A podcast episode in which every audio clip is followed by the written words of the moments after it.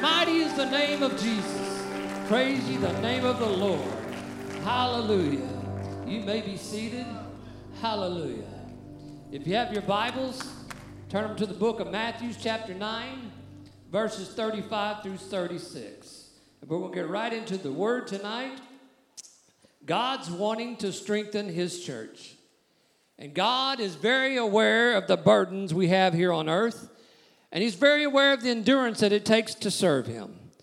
And God has given me an assignment tonight to invite, or actually the word He used was for me to compel you to meet with Him tonight. And the word compel means to make you aware of the importance of meeting with Him tonight. No one in here tonight is exempt from the invitation. God's not a respecter of persons. So first I must let you know why He wants to meet with you. Because He watches over His people, and He's always interested in our well-being. God knows right where you're at tonight and what you're going through. He knows what you're struggling with. He knows what you're fighting for. He knows what you're worrying over. He knows what's weighing you down. I said He sees you. He sees you unlike others see you. Because He sees inside of you. He knows your thoughts. He knows what's on your mind. He sees your heart. He knows your pains. He knows your ways. He knows your tomorrow today. He knows in such detail, down to knowing every strand of hair on your head, because He's counted them. He knows everything about you that no one else knows, things that no one else in here may never know, including maybe even your spouse. We can keep these things from others. There's things we try to work out ourselves. We don't have to, but we choose to. And even at times, excluding God's help. But He knows about those things too. He's all-knowing. He wants to be your very present help in times of trouble. He's a burden bearer. And tonight He wants to help you lift those burdens off and take the weight off of you. He wants to lighten your load, and He wants to renew your strength. So let me do my part for a moment, and then I'm going to turn it over to the Lord, and it'll be between you and Him at that point. So if you have your Bibles, chapter 9 of Matthew, verse 35 and 36, the Bible says, "And Jesus went about all the cities and villages, teaching in their synagogues and preaching the gospel of the kingdom, and healing every sickness and every disease among the people." That's our Savior. "But when He saw the multitudes, He was moved with compassion on them, because they fainted and were scattered abroad as sheep having no shepherd."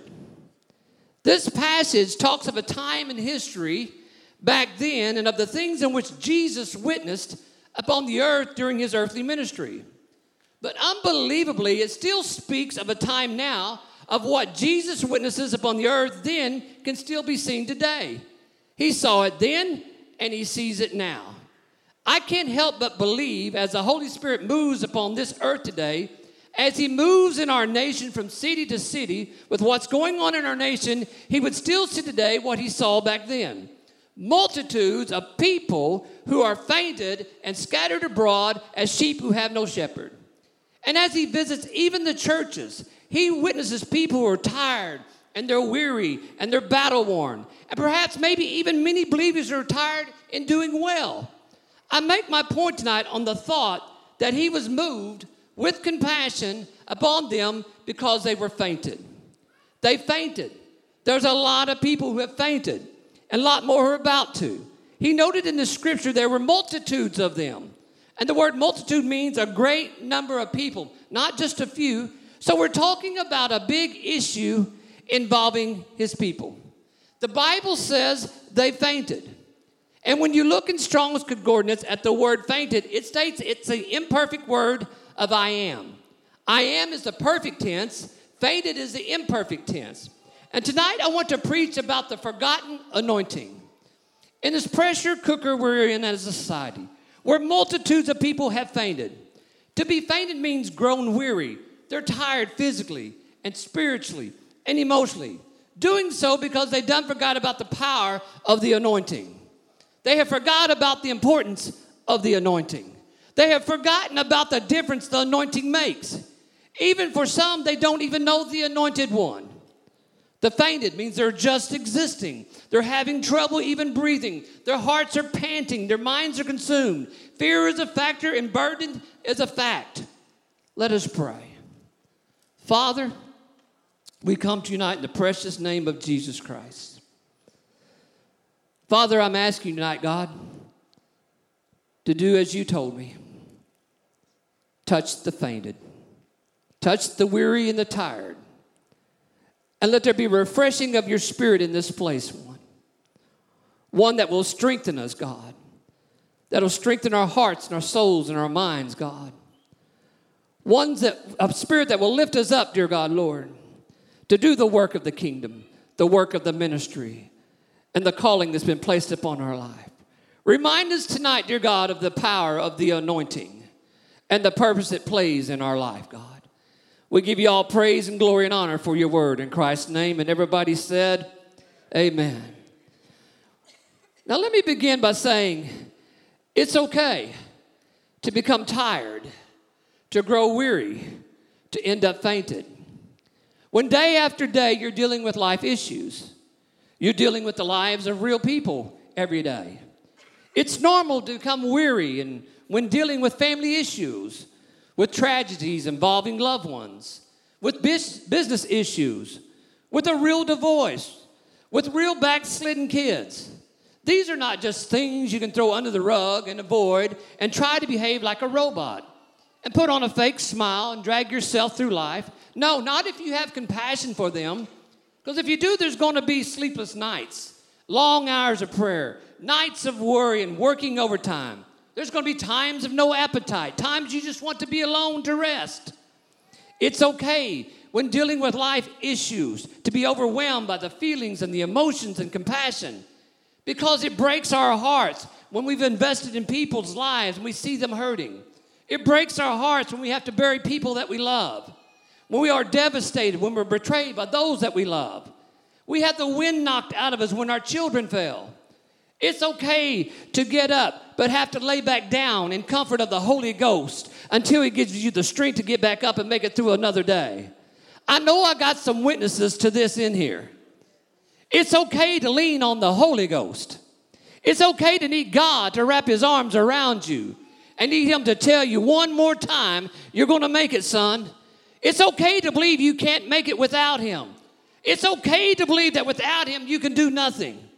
Because you're too weak, you've fainted, you're under the pressures of life. Church, life is real. I said it's real. And God's not just talking to them, he's talking to you. Until we get real about how we really feel, we can't get no help and you're about to faint. You're feeling like you can't tell nobody, can't let anybody know you're having a moment, that you're about to faint, about to quit, about to lose control. It's too shameful. You've told self, you're just one more thing, and I'm done. So you got to keep your smile up. You got to keep showing up. I can't be looking weak. I'll lose my religious status, my place on the board, my spot on the council. I'll lose my influence in the ministry. I got to look strong, even if I'm dying on the inside. And that's what's wrong with positions they hold. They hold you hostage. They place restraints and undue pressure on your life. It's lonely at the top. The higher up you go, the lonelier it gets. To whom much is given, much is required. You can't show emotions. You can't let them see you sweat. You too often can't be you. So when real stuff shows up and you got to be real, it's quite a task to keep it all together. Because if you don't, folks will be saying you ain't real because you ain't who you appeared to be. They thought you were Dr. Jekyll, but they turned out you was Mr. Hyde. See, it's a challenge to go to work and act like everything's okay at home when it isn't. To wake up and put your face on and drive to work and sit at your desk and greet everyone with a good morning and a smile and tell them thank you and have a good day when you're having the worst week of your life. It's a challenge to walk in here on Sunday and restrain yourself from breaking down in front of folks because they just might find out that you bleed like they do and that you have troubles just like they do. But I've come to tell you, it's okay to be wary and well-doing. Can we all just get real? It would sure help some other folks who are struggling with believing they're the only ones. That they're the only ones who've ever struggled. They're the only ones who've ever been through what they're going through. Let them know they're not the only one who's ever had kids rebelling. Let them know they're not the only ones who's ever had issues in their marriage. Let them know they're not the only ones who've ever thought about giving up. If they only knew it happened to you too, maybe they would reach out to you for help instead of fainting all alone. There's nothing worse than being in trouble all alone, thinking no one cares. The condemnation, the intimidation will wear you down. And I came tonight knowing by the Spirit of God, everything's not all right in your life, and I've come to minister to you by the Holy Ghost. If we can just get honest tonight with God, God's going to send a refreshing in this place to revive your spirit and to strengthen you. Hallelujah. You know you're weary. You know you're weary in your marriage. You know you're weary in your job. You're weary with your kids, weary with your sickness. You're weary with the pain that's in your body, with the pandemic, with caregiving, with real life issues. And you're trying with everything within you to keep your smile, to keep your head up, to keep your attitude in check, to pay your bills. But honestly, you're at a tipping point of fainting. And there's not just a few, there is a multitude, and Jesus sees you and all that you're going through. And tonight, he has compassion on you, and he wants to strengthen this body. He wants to heal you of your physical issues and your emotional issues. The Holy Ghost is going from city to city at this hour, in our time of need, and he's being our very present help in times of trouble. And the Holy Ghost says, if they will admit that they're tired, I will send a comforting spirit to rest upon their hearts and minds, giving them peace through the storms and the trials of their lives. If they'll call up me, I will answer them with fire. Too many people feel guilty to admit they're tired, afraid to admit I'm waking up later than normal because I'm tired. Feel guilty to say, I need a day of rest. Feel guilty to say, I need a break from my kids, the weight of motherhood. A weekend off to clear their minds. When they call to ask you to go, you can't just tell them no. When down deep inside of you, you're too tired to go. So you just drag yourself along. When they call to ask you to do something, you can't tell them no because you're too tired to do it. So you just go and do it anyway. You drag yourself through the process, and when it's over, you go home to crash all by yourself. And you get so tired, you get to where you don't answer the phone from certain people. And you know I'm telling the truth. It's not that you don't love them or don't care, but you just can't deal with no one right now. You just need some me time. So you prepare an excuse before they call again and ask you to do something or to go somewhere. Anybody else ever been there? It's not that you just don't want to be there with them or be with them or that you love them. It's just you're too tired to.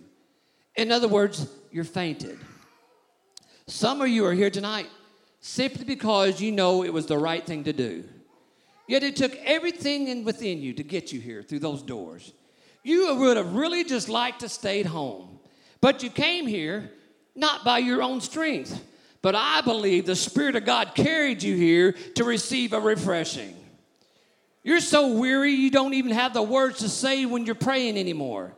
And too many times you're finding yourself just kneeling down with nothing to say. You're just going through the motions and you feel guilty about it.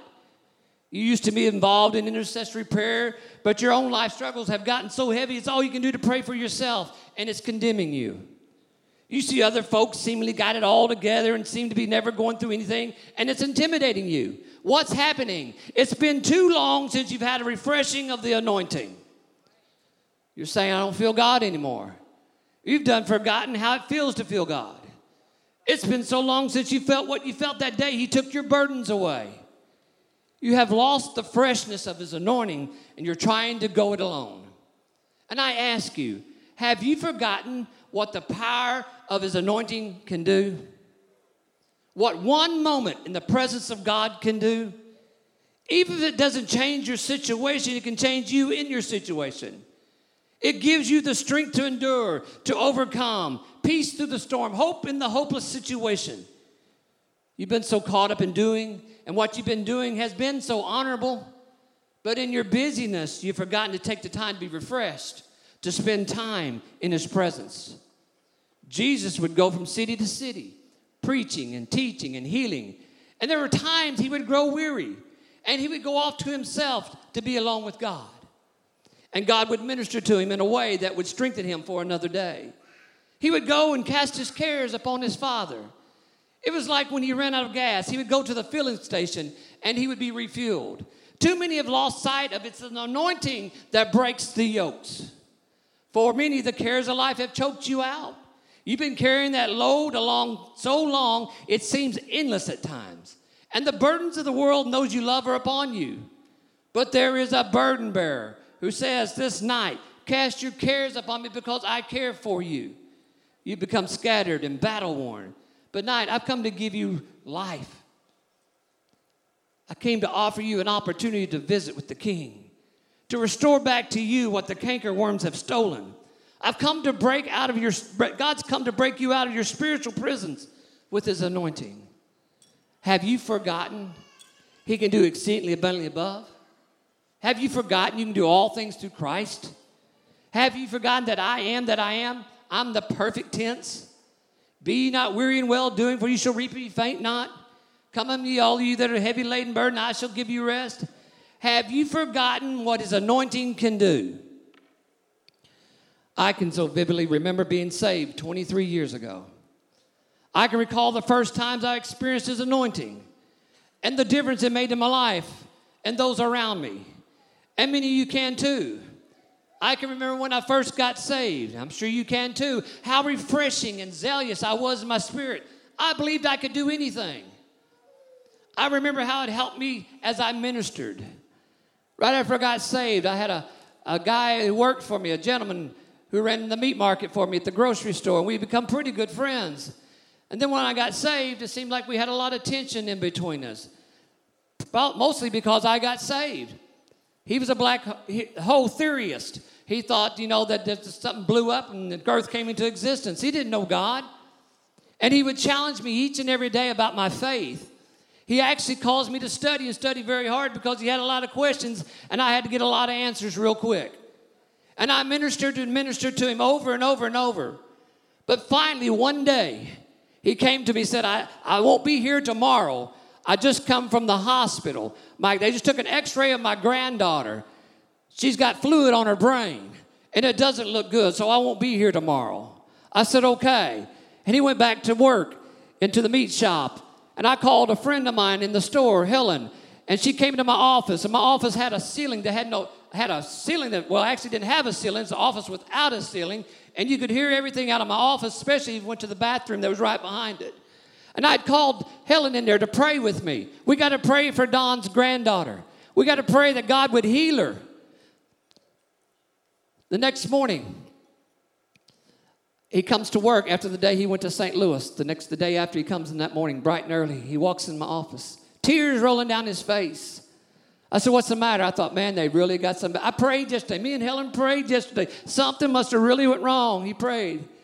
He said, you probably don't know this, but yesterday when y'all was praying, I was in the bathroom. And I heard you praying for my granddaughter. Well, when we got to the hospital yesterday and they redid the scans, there wasn't no fluid there. And the only thing I know that changed was you all prayed for her. And when I got her home last night, Randy, I took her into her bedroom, and I wanted to tuck her in. And I knelt down by her bed, and I gave my heart and life to Jesus Christ. I still remember what the anointing feels like to lead somebody to the Lord. The anointing. I still remember the day I got a phone call about a young lady who was in the emergency room, and they just give her a bad report, said she's got cancer. I remember walking into the room, and she was scared to death, and her mother stood there weeping. And I looked at the young girl. I said, I know you don't know me, but I'm Randy. And I began to talk, and I said, I've heard you've got a bad report, but I said, I got to ask you something, because to me it's more important than your report. And first of all, do you know Jesus Christ is your Lord and Savior? I said, because God will take care of you, but first you've got to get your life right with God.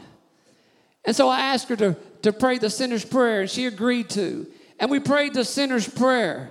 But as we were praying, I knew I was hearing something going on in the background. Her mama prayed too, and her mama got saved the very same day, and God healed her of the cancer. I can still remember how the anointing operates.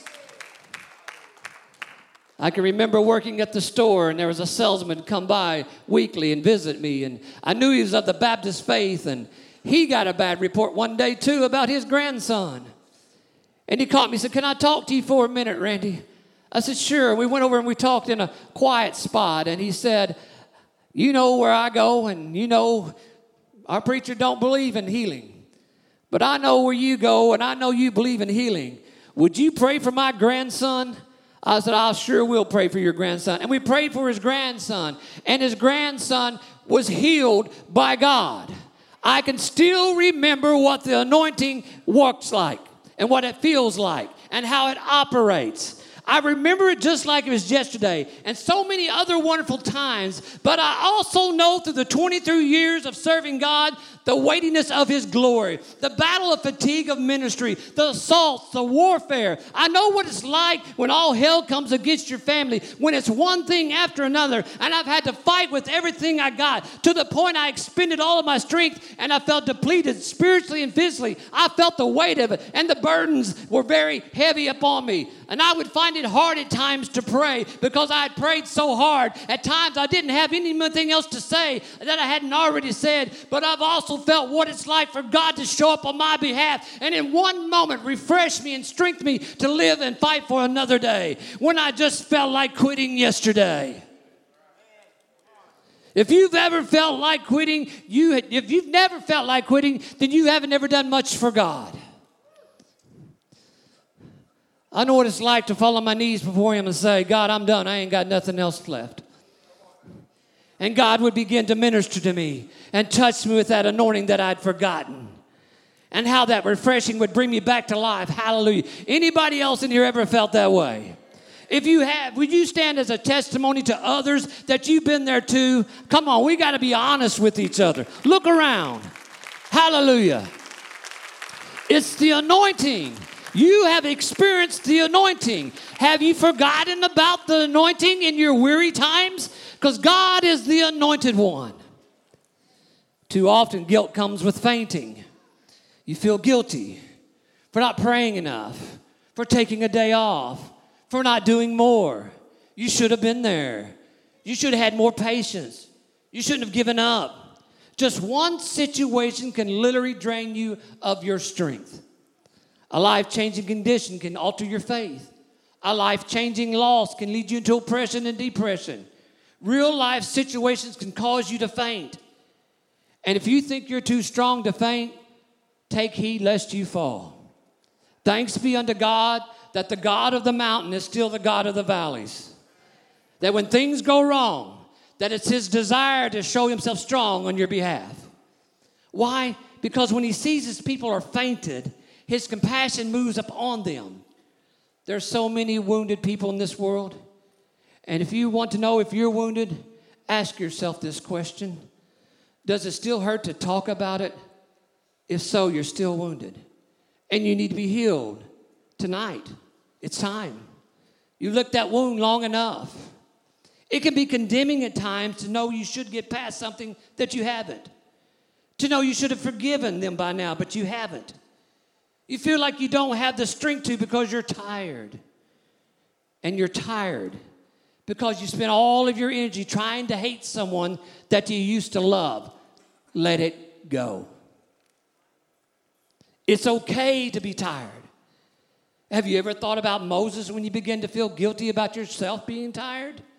Moses, that great man of God who walked in the glory of God, met God face to face. Penned the Ten Commandments. Moses, that great man Moses, that delivered the Israelites out of 400 years of Egyptian bondage. Moses, that led them across the Red Sea, parted by God, onto dry ground. Moses, the man of courage and faith. Seeing that great man of God and how strong and anointed he was could be intimidating, condemning upon comparison of my life until I seen Moses. That great man Moses got weary too. In Exodus 17:11, the Bible says, as long as Moses held up his hands, the Israelites were winning, but whenever he lowered his hands, the Amalekites were winning. When Moses' hands grew tired, they took a stone and they put it under him and he sat on it. Aaron and Hur held up his hands, one on one side, one on the other, so that his hands remained steady till sunset. It verifies Moses got tired in his battles. But when Moses got tired, God didn't condemn him. No, God sent him a rock to lean on and a brother to help him hold up his hands. See, when we get tired, Jesus, the rock of our salvation, just says, lean on me when you're not strong. I'll be your friend. I'll help you carry on. And God will place some people in your life who do care enough to help you if you'll let them. Come on, somebody. Aren't you thankful when you're tired? You got a rock to lean on. Aren't you thankful you got a brother that will help you hold up your hands until the battle's over? And they won't condemn you. No, they will have compassion on you because they've done been where you've been. I'm here to tell you the devil is a liar. There is still the anointed one who goes from city to city watching over his people.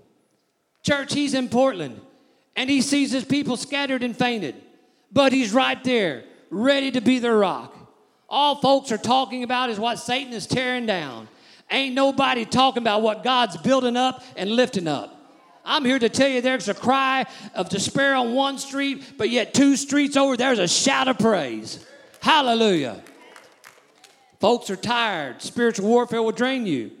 But there is a filling station right beside you. You need to pull into before you run out of gas. It will never be shut down, nor will it ever let you down, just waiting on you for you to say, Lord, fill me again. I'm telling you, the Holy Spirit, the Comforter tonight is in this place. And if we're going to survive the demonic onslaught that's invaded our nation, we'll never do it without the power of the Holy Ghost. He's not outdated. He's not antiquated. His breath is afresh and anew. And God is sending a fresh fire with the wind of his Spirit to empower the sons of God and the righteousness of God in the last days outpouring. It's going to take more than just being saved to endure the vicious, malicious attacks of our enemy. And God told me to tell the church that our silence has been a reproach to his kingdom. And he's telling his church, lift up your voice with a voice of triumph and be ye filled with the Holy Ghost because there's more. Hallelujah. There's more to this life than being beaten down, living in fear and doubt and discouragement. I bind the spirit of oppression. I bind the spirit of depression. I break the curse of bondage off of your life. The Holy Spirit, the breath of God, is a powerful and unpredictable force. Hallelujah. Hallelujah. With it, he breathed creation into existence, man into existence. In the book of Acts, he breathed on his disciples, and they received the breath of God. That same spirit that raised Jesus from the dead. And it's going to be the same spirit that's going to raise the church in these last days when he pours out his spirit upon all flesh, because the wind of his Spirit, the Holy Ghost, is going to blow again.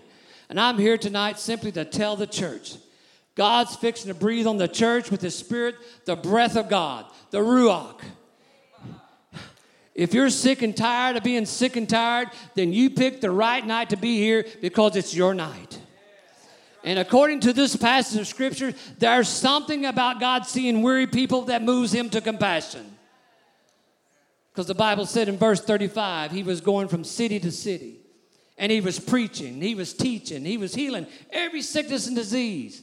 But then in verse 36 says, when he seen the faint, the weary, he was moved with compassion upon them.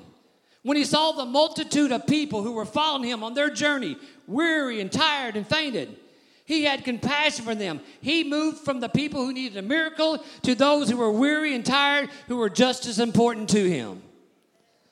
And because of the distinction he made between the weary and the sick, it lets me know weariness is not a disease, nor is it a sickness. It's okay to admit you're tired. You're human. Stop feeling guilty. We need rest and sleep. Our human bodies wear out. Our bodies are inferior compared to our Maker's, who is a God who neither sleeps nor does he slumber. He was compassionate to those who followed him from city to city, those who got tired along their journey. And this passage lets you know his preaching and his teaching alone could not conquer their weariness. No, Jesus knew he had to comfort them, that he had to stop and personally minister to them and remind them, I'm still here with them. Remind them, they still got an anointing. So he met with them here to remind them of their anointing and refresh them by his Spirit. He says, I've got to give my beloved sleep. I've got to give them peace and comfort to those who grow weary. He knew by seeing them and by them being in his presence, they would renew their strength. He knew they were tired physically, spiritually, and emotionally. And he didn't want them to give up. He wanted them to fight the good fight with faith and endurance. Jesus knew what they were missing. He knew their flesh was tired and their hearts were weary. And he'd done been where they had been before. They'd lost sight of, regardless how tired or weary they were, that they're still anointed. But in their tiredness, their flesh is overcoming their faith. Your anointing is like an oil reserve that supplies your faith. But when your well runs dry, faith has lost its supply. And the only way you're going to have it restored is to have your tanks refilled. But so many people right now are just driving on empty. And when you run out, you can't go forward anymore. You shut down. And that's when the enemy wears you out and tries to convince you you're through, to go ahead and quit. You ain't got what it takes. But not if I got anything to do with it tonight. I'm going to stand in the gap for somebody tonight. I'm going to sound the alarm. I'm going to be nothing more than a reminder tonight that God's not through with you. Your problem is you've forgotten about the anointing and the power of it. And you've been beaten up, and you've been stepped on and lied on and talked about and worn down to the point you're fainted. And it's time for you to have a God moment. I'm expecting in any moment some folks could have a God moment in here tonight. For some of you, it's been so long you don't even remember what else it feels like to have a God moment. I'm expecting at any moment God's going to begin to release a wave of his anointing upon this place. I'm talking about the kind that when it falls upon you, chains begin to be broken. Captives are set free. Causes folks to run to an altar to pray through. The kind that begins to make your knees shake. The kind that begins to make you take off running or begin to dance or speak in tongues. The kind that causes our guests to feel his presence. I want to go to 1 Corinthians 15, 51-52, just two scriptures for just a quick moment. The scripture says, "Behold, I tell you a mystery. We shall not all sleep, but we shall all be changed in a moment, in the twinkling of an eye. At the last trumpet, for the trumpet will sound, and the dead will be raised incorruptible, and we shall be changed." Of course, this scripture is talking about the second coming of Christ, saying any moment, this could all be over and we could be with Jesus. And you might wonder, what's that got to do with the context of my message? Well, there's just something in there I want to borrow, a part of the scripture, to make a point how fast God can change things. The scripture said, in the twinkling of an eye, God can change things even if it's dead to life. Proving my point how important it is to have a God moment. Because in one moment, God can change you and your situation from being weak to strong, empty to full, from counted out to counted in, from doubtful to faithful. I want to talk to you about a God moment. Now, we've all had moments in our lives, some good, some bad. Some we want to remember, some we'd like to forget. A moment represents a position of time. You even use the word moment to describe an appointment or an expectation that you have. You say things like, "Now, in a moment, we're going to go eat." You're declaring an expectation. You're declaring not too long from now. You're declaring an appointed time. You're expecting something's going to take place. In other words, you believe it's going to happen shortly. Think about that. At a certain time, as to say at a certain moment, something's going to happen. Something that you plan with an expected result. At that very second, something will transpire or transition or expire. Something's been birthed, or something's become dead, or something showed up, or came to be, or ceased to be. And I can go on and on about moments we've had. We all had our moments. It's often said, and true it is. But a moment in itself is different than a God moment. See, man can produce or dictate when a moment might take place, but a God moment is only produced and dictated by God. It's like comparing natural to supernatural. A natural moment works within the realm of natural laws. It produces a natural result, such as you plant corn, you get corn, right? See, when corn is processed, it happens through a natural process, and it produces natural results through the boundaries of nature's time. Stay with me. I hope you're getting this. But a God moment works within the realm of the supernatural, God's time, that can exceed the natural laws, producing a supernatural result and even supersedes the boundaries of time. Only God can produce a God moment, and in those moments, he can do exceedingly abundantly above anything you're able to ask or think. See, there was nothing that was created that he didn't create. He's a creator. Man is only an inventor. Man can only take what God has created to make something. For if there wasn't something already there, man couldn't make anything. But yet God takes nothing and makes something out of nothing, saying that when you're down to nothing, it's only God who can create something to happen to give you something that man can never invent. That when you end up having a God moment to where you can't explain where it came from, how it happened, you just know it happened. That all you had was a little oil and a little flour in the barrel, and you made a cake to feed you and your son one last meal before you were going to die from hunger. And after you ate it, for some strange reason, you rechecked the barrel one last time, and it was full again. You don't know how it happened or when it happened. It happened so fast, it's like it came out of nowhere. I can't explain it other than it had to be God. You had a God moment. How many are ready for a God moment? I know you've had some moments in your life that only made you expect a natural result, but I'm talking about a God moment where at a certain moment, at a certain time, something happened that gave you an unexpected result to where no matter how you try to explain it, it don't add up. You asked for a handful, but you got a barrel full. It was a moment where impossible came possible. There was no way you could have seen it ever changing. No way you could ever seen you receiving it. No way you could ever believe you deserved it. It happened so fast it made your head spin in one moment. At one moment you were dying. The next moment you were healed. At one moment you was broke. At the next moment you got blessed. One moment he was leaving you, but the next moment he said he was staying. One moment she said she could never forgive you, yet in the next moment she walked in the door and said, I forgive you. One moment they were closing the factory, but the next moment they called you and said, come back to work tomorrow. At one moment the cabinets were bare and the kids were starving, but the next moment someone knocked on the door carrying a bag of groceries and said, these are for you, God bless you. Come on, somebody. Are you ready for a God moment? Hallelujah. See, by natural law, I should have died. By natural law, I should have been divorced. By natural law, I should have died from the overdose. By natural law, I should have been crippled by the accident. But I had a God moment to where natural results were superseded without explanation. Matter of fact, the result you got, you don't even care how it can be explained. You just care that it happened. And the only explanation you got is God did it. Something you need to know about God moments is what the other scripture reveals to us. First of all, God has moments. They are planned to bless you. God's a blesser, and what you receive is the blessing. And what did the scripture reveal about God? That in a moment, God can change things. Then notice the next verse, very important to know about a God moment, and that's they happen fast. Like wham, you never seen it coming. At a time you weren't expecting it, when you thought it was over, when it wasn't going to happen, that he wasn't going to show up. How fast can God moment happen? In the twinkling of an eye. Now, how fast is that? Let's see. Ready? How fast was that? Try it. How fast is that? How long has it been since you had a moment with God?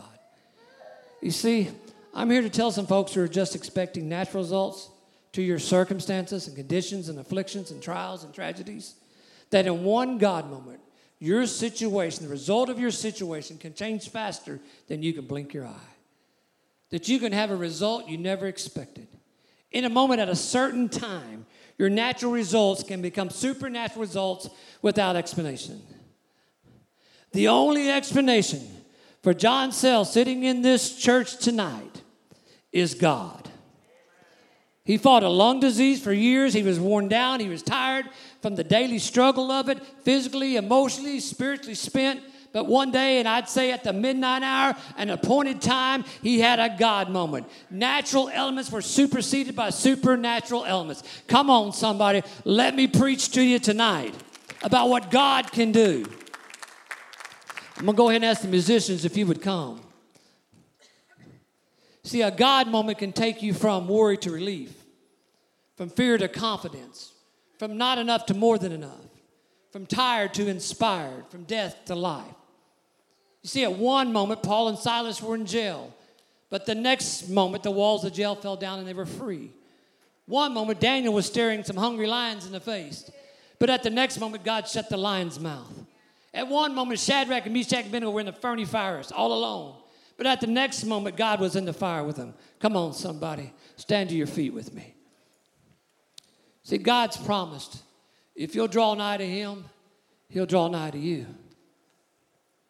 I don't know what everyone else in here is going through, but I do know this, that we're all going through something. And I know that God has planned a moment for you tonight to strengthen you, to encourage you, to refresh you. And our God is an experiential God. What happens from this point on is between you and God, whether you act upon faith and respond to this call or not. Because the word I've given you tonight is to be used to encourage your faith, that just like that, God can change your heart, your perspective, your attitude, your situations. He can lift your burden. He can give you rest. He can give you peace. If he can change this old body from mortal to immortal in the twinkling of an eye, if any moment he can split the eastern sky and raise the dead and take us home to glory, he can change your situation in one moment with God. Are you ready for a God moment? Hallelujah. If we're going to be the church that the pastor preached about this morning, Pentecostal, flowing in the Spirit, making an impact in these last days, then we're going to have to be refreshed and stay refreshed in the Holy Ghost by having moments with God. If Jesus had to have God moments on his journey on this earth, how much more should we have to? You know, tonight I'm going to give an invitation for every hardworking man or woman, for every hardworking mom, for every teacher, for every preacher, in just a moment to come to this altar. To every person that says, I've grown weary. Ministry can be hard. Running a business can be stressful. Motherhood can be overwhelming. Careers can take their tolls upon us. Sickness and disease can oppress you. Real life can cause you to grow weary and tired. And tiredness leads to hopelessness, to where you come to a place you're even sick and tired of being sick and tired. I'm going to invite you to come in just a moment to lay at the feet of Jesus. Before you do, I want to include some others. There's people who are standing right beside you, and you don't even have no idea how tired they are, or even any idea what they're going through. Or maybe you do. In a moment, I'm going to invite you, and I'm going to ask you to come and grab that friend's hand and bring them with you. Sometimes we've got to be led to move. Before also, I want to speak to married couples. I'd be safe in saying your spouse is going through some things that are weighing on his or her heart more than they're letting on. They've just been trying to be strong for you, and they've been trying to go it alone, and they're ashamed to admit they're tired. Some are even feeling guilty at times about being tired or doing something they love to do. Pastor Wilson, Pastor Patrick, Pastor Gibson, all three had things in common. Some things. They were all preachers. They all pastored mega churches. They all had spouses, children, and friends. Yet sadly, hear me, they had another thing in common. They all committed suicide this year. And those closest to them were shocked. Many saying they knew they had struggles, but I didn't know it was that deep. Maybe your spouse's burden is bigger than you know. Or maybe you do know the burden, the stress they're under. In a moment, I'm going to ask you, too, to come grab your spouse by the hand and come and have a moment with God. To not come to this altar while God's ordained this moment to minister to the multitude, the fainted with compassion, it would be like to be in the desert with a canteen around your neck full of water, and you die of thirst because you never drank from it. You never stopped long enough to be refreshed. And the whole time you had what you needed by your side. So it is with the Holy Spirit, the Comforter. So now, I invite all of you, come and take a moment out of your schedule. Come spend a moment with God. Be refreshed. Come and take a drink of living water, for you shall reap if you faint not. Would you come? All over this place, I invite you.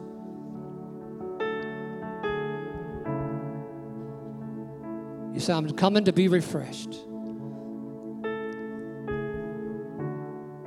I'm coming to the God of compassion that knows right where I'm at, right what I'm going through. I've got burdens, troubles, and trials. I'm human like everybody else. I don't have to feel guilty about it anymore to say that I'm tired. I don't have to feel guilty to say I've got struggles or problems. I can come honestly to the throne room of grace and drink of the living water. If you guys would go ahead and play, I need some prayer warriors to come help me pray, please. Walking around these walls, I thought by now they'd fall, but you have never failed me yet.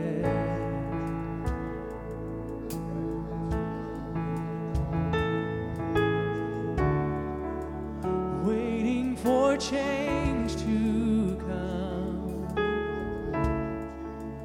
knowing the battle's won,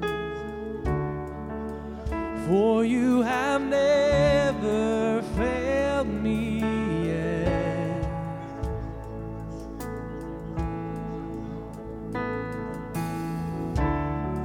Your promise still stands. Great is your faithfulness, your faithfulness. I'm sealed in your hands. This is my confidence. You never fail me yet.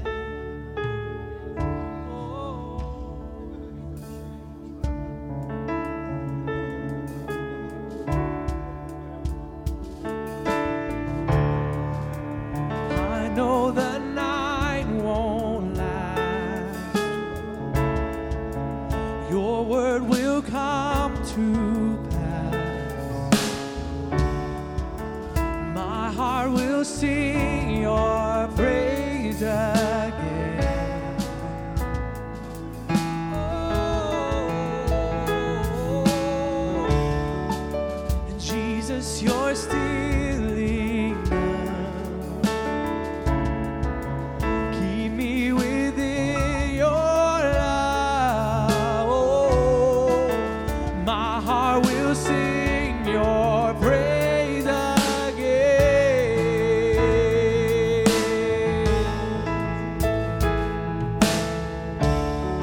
Your promise still stands. Great is your faithfulness, your faithfulness. I'm still in your hands. This is my confidence. You never fail. Your promise still stands. Great is your faithfulness, your faithfulness. I'm still in your hands. This is my confidence. You never fail me yet. Oh, you never fail. You never will.